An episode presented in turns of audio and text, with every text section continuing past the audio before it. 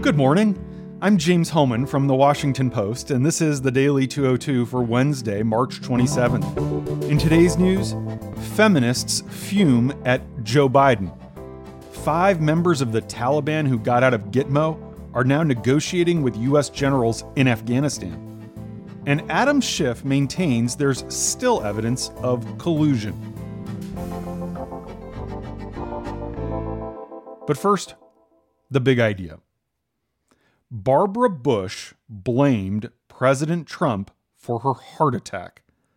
That's one revelation from a new biography of the former First Lady by USA Today's Susan Page. Mrs. Bush passed away last year and gave several interviews during the final six months of her life to Page.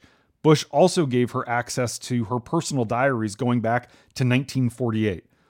Among the nuggets from an excerpt released this morning, Barbara Bush said that by today's terms, she would no longer classify herself as a Republican. With Trump's rise, she saw a party she could no longer continue to support. Well, George H.W. Bush ended up voting for Hillary Clinton, the first time he'd ever voted for a Democrat. Barbara Bush couldn't bring herself to vote for either of the major party candidates. So she wrote in her son's name, Jeb Bush. Mrs. Bush viewed Trump with such disdain for many years before he ran. In her diaries during the 1990s, she described Trump as, quote, greedy, selfish, and ugly. Before the 2016 election, she had written a lengthy note to Bill Clinton about taking over the role of presidential spouse, but she never sent it. Instead, she wrote a card to Melania Trump offering advice on being First Lady. But that didn't lessen her dislike for Donald Trump. A friend in Maine gave her a small plastic clock that counted down the number of days, hours, minutes, and even seconds until Trump's term ends in 2021. She liked it so much that she brought it with her to Houston. It was on her bedside until the day she died. And that's the big idea. Here are three other headlines that should be on your radar this hump day.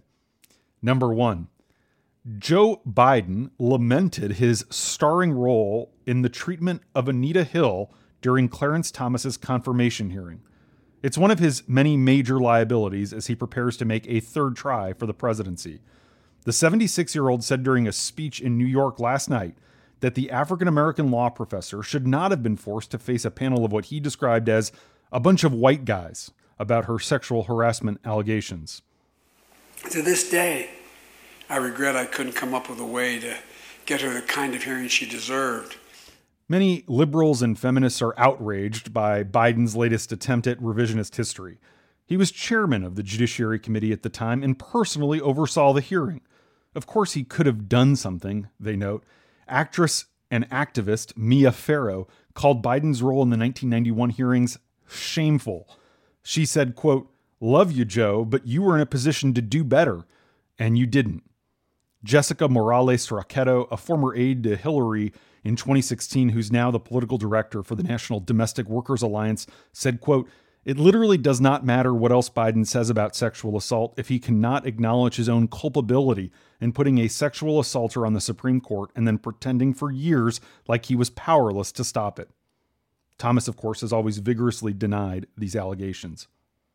Number two, five members of the Taliban who were released from Guantanamo as part of the prisoner swap for Bo Bergdahl in 2014, are now sitting across from senior American officials at the negotiating table in Afghanistan. The Trump administration is trying to get a peace deal with them so that the president can withdraw the remaining U.S. troops from what's become America's longest war. These five senior Taliban officials were held at Guantanamo for 13 years until the Obama administration traded them for that Army sergeant who had abandoned his post and was being held as a prisoner of war. In some of the sessions, sitting across the table from the former Gitmo detainees has been General Austin Miller, the commander of the American and NATO forces in Afghanistan. He wears his four star uniform to these meetings. Several officials on both sides of the talks tell the New York Times that General Miller has told the members of the Taliban that he respects them as fighters, but that the war needs to end. He's also evoked a mutual need to fight the terrorism of the Islamic State. Number three, In the wake of Attorney General Bill Barr's summary of Bob Mueller's findings, House Intelligence Committee Chairman Adam Schiff still maintains that he's seen evidence that Trump colluded with Russia. Undoubtedly, there's collusion, the California Democrat said in an interview. He said his panel will continue to investigate the counterintelligence issues, and he says it's an open question of whether people around the president have been compromised by a hostile foreign power.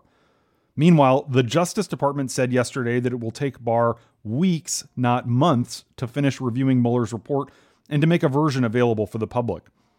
Trump has attacked Schiff by name in recent days, and Kellyanne Conway said that the California congressman should resign after the Mueller report did not establish evidence of a conspiracy, according to Barr. Speaking of Kellyanne, her husband, the conservative lawyer George Conway, has an op ed in our newspaper today calling for the full report to be released. He says it's clear to him that Mueller wrote it in such a way that he wanted the American people to decide what to make of the facts vis a vis obstruction of justice. Regardless of what it says, though, George Conway writes, quote, if the charge were unfitness for office, the verdict would already be in guilty beyond a reasonable doubt. And that's the Daily 202 for Wednesday, March 27th. Thanks for listening. I'm James Hohmann. I'll talk to you tomorrow.